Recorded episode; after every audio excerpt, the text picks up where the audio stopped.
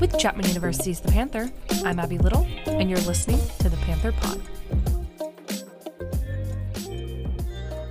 Chapman is known to host a wide variety of travel courses, from full semesters abroad to summer or interterm courses. This last summer, over 20 film students had the opportunity to produce films in Greece for the class FTV 393 Cultural Filmmaking Greek Myths from Page to Screen. For the three weeks that this course ran, students wrote potential scripts, flew their equipment to another continent, acted in and filmed their productions, and then came home to prepare their films for the big screen. For today's episode, I sat down with one of the student filmmakers who had the privilege of going on this trip. Um, my name is Oskai. I am a junior TV writing and production major, and on the Greece trip, I was a writer slash songwriter. I technically was a boom. I think I boomed a little bit. Oh, and I was an actor. Yeah. What was this Greece trip and when did it happen? Yeah, so it was a summer travel course, and we spent, I think, three weeks here at Dodge learning about Greek mythology, and then we started like writing scripts kind of inspired by Greek mythology that we studied. Um, and then some of those scripts were chosen. We all went over to Greece. We did some sightseeing, got to see like you know the historical monuments in Athens and everything, and then we produced the films that we wrote you start your pre-production or your writing process here in Orange. So what was that like? So what was the writing process picking which ones get picked? How does that work? So we all wrote a first draft, and I think there were 22 of us in the class. So like we had one day that we read 22 scripts and we did table reads and everything. And that was so much fun because there were so many like incredibly creative. The ideas that were picked were I think great ones, but they were also chosen for their producibility. So we had a lot of scripts that I thought were like super super great that um, would have been more challenging to produce. Uh, but it was a lot of fun to read them. And then the the four that were chosen, we had a deadline. I think a couple days later to write a new draft of the script with the notes to make it more producible or do whatever we had to do.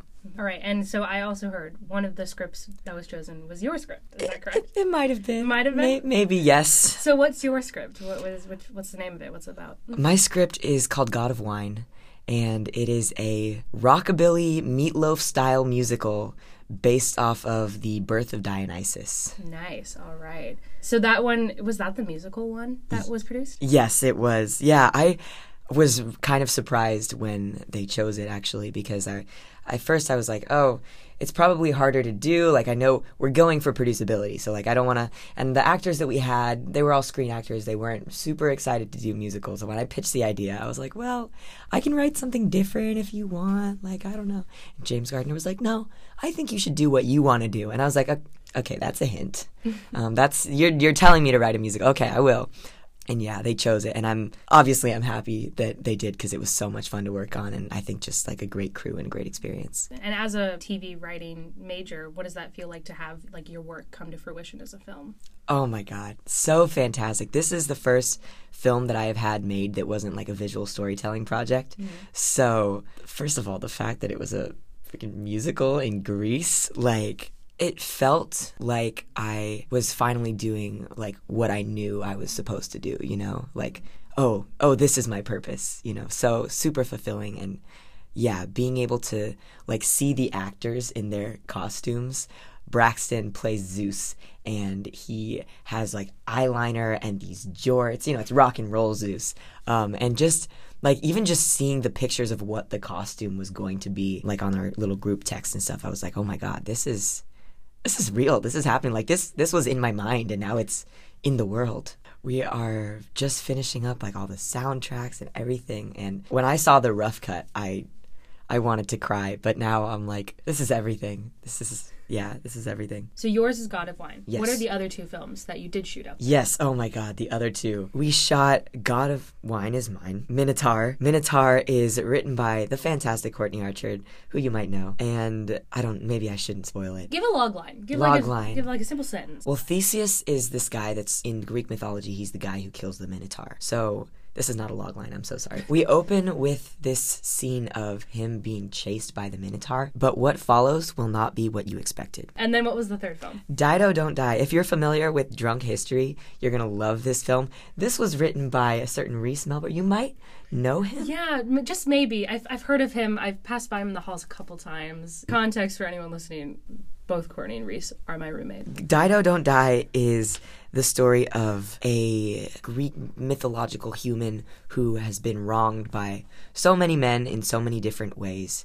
And she retells her story and maybe gets the chance to to change some things for the better. So after writing or the scripts were picked, mm-hmm. after everything was written, and you started pre-production, like finding costumes and bringing what to bring out there, when you finally landed in Greece, you didn't start immediately production. You guys did some sightseeing, right? We landed in Athens and we spent I think 5 days. We we did some production meetings and things, but it was mostly learning more about the history and visiting the museums, the Acropolis, things like that. We had a great tour guide. We had some great meals.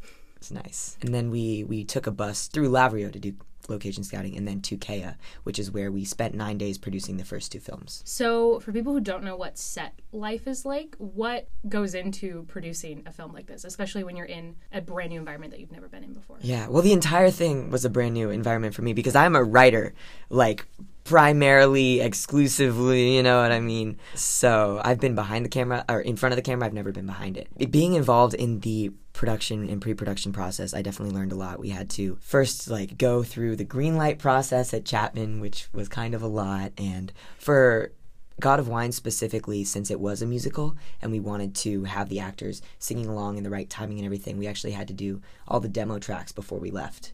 So that was another part of the process. But being on set is, I think, can go really well and then can also be kind of tiring at times too when it's really hot outside and there's bugs and it gets itchy and whatever.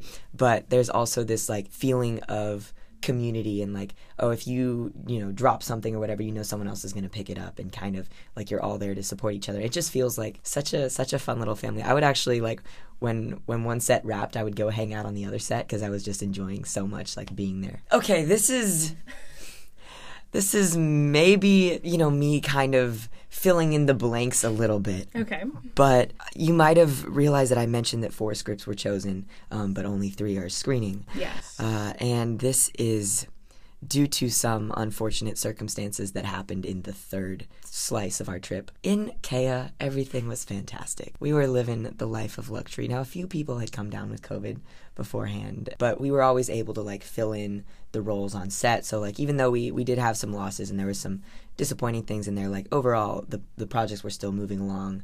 The island of Kea was gorgeous, beautiful, luxurious. The hotel, fantastic. Living at the peak of luxury. And then on the very last night, we had this kind of ceremonial pomegranate that would be handed to someone on set each day as like, a, oh, congratulations, like you you were a good team player today, like you did a great job. Um, so the last night in Kea, we had this beautiful dinner, like right on the ocean, and um, my director Nat, they went up because they had had the pomegranate the day before, and so they were presenting who they were giving the pomegranate to, and to my surprise and honor, they gave it to me, and I was super, super happy holding this ceramic pomegranate. And I'm like, you know, passing it around people because they wanted to hold it, so of course. Um, and James Gardner, he looks at me and he says, Be careful with that. That is your responsibility. Like, you gotta, you know, be careful. Um, and so I was like, okay, gosh, I'll hold it. So I held it. Um, and that's your professor for people who don't oh yes. Professor Professor James Gardner Legend. absolute TV legend. No, he's fantastic. We go back to the hotel. We're all standing outside in this gathering area. And listen, I wasn't running around. I wasn't throwing it. I wasn't juggling. I was not doing I was standing there with this pomegranate in both of my hands. And I just spontaneously let go of it. I don't know what to say except for that it landed on the tile floor and shattered. Pieces everywhere. This special, precious honor of a pomegranate that I told James Gardner I would protect. Word for word, I told him I would protect this with my life. And I just shattered it on the floor.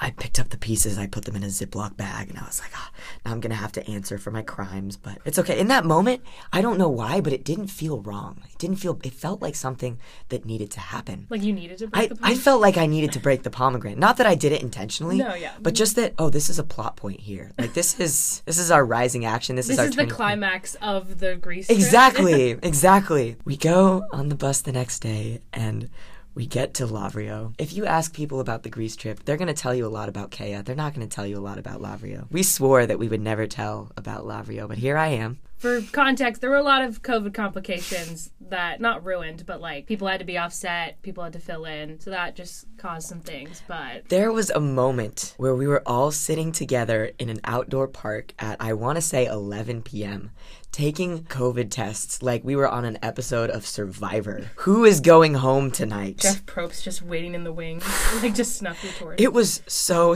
If I hadn't been like scared out of my mind and also totally bummed out, I probably would have been laughing at the comedic masterpiece that this was. It was horrible. But yeah, I think I cursed the trip by breaking that pomegranate. One of the one of the production designers had some super glue and she gave it to me. And so one of the things that I did when I was just hanging out in the hotel room in Lavrio, I didn't get COVID, but I was just like, uh, mojo crushed. I was gluing the pomegranate back together. And then people started getting better and things started getting okay again. And I'm like, listen, I'm not saying that the pomegranate was responsible. but it sure is a coincidence. It sure is a coincidence. It's a really freaky coincidence. okay, so because of that, four films then became three. Yeah. So that was an unfortunate consequence, but Mm-hmm. safety over film. Definitely. And I'm still I'm still hoping that we can make that fourth film. I'm like it was it was really well written. If we could figure that out in Orange maybe a, there's there's pretty places here. And then, other than like just how production went, like, are there any other than the poor pomegranate? are there any other like fun behind the scenes you can share from the trip? There was lots of like fun little moments. Even in Lavrio when things were kind of going crazy, there were all these dogs roaming around the city. There was a few of them that we would see regularly that we named,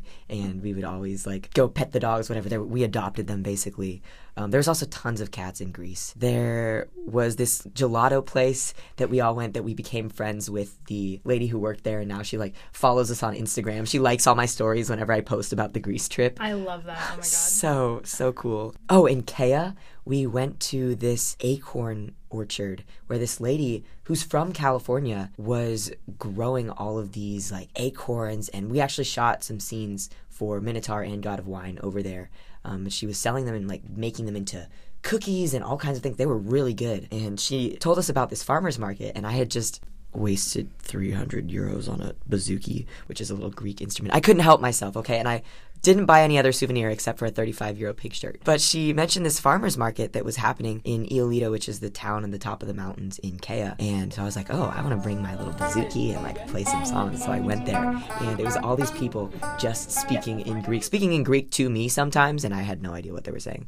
Um, but I met this guy who was like absolutely shredding, and I don't know, I just felt like such a part of because it's like it's a small town, you know, it's not a tourist experience, and to be able to get immersed in that and like really take part in like the actual culture, and not like the history and not like what they try to show you, but just like what real people there are doing in their communities was one of my favorite parts of the trip. Yeah, I feel like that's the great thing about the travel courses here is that while yes, you're learning or you're producing things that are towards your major or your interests, you are actively like getting ingrained in the culture where you mm-hmm. go, which is like so fun and so cool. I came back saying like Kalimera, Efaristo, you know all the all the Greek words that they made us study on the printout. And then you guys came home and you started post production. Yes. So what does that look like? Post production. For me, my role in post production has been pretty much exclusively the the music and the sound because for God of Wine, we had the demo which was just sort of an acoustic guitar and some harmonies and some vocals, but we wanted to really flesh it out and give it that rock and roll feel. So,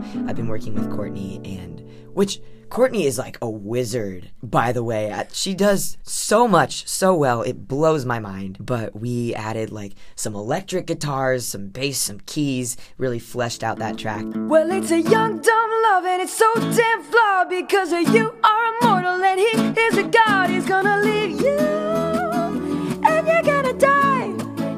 also collaborated on a song for Minotaur, which, you know, I've heard it. It is glorious. You got yeah.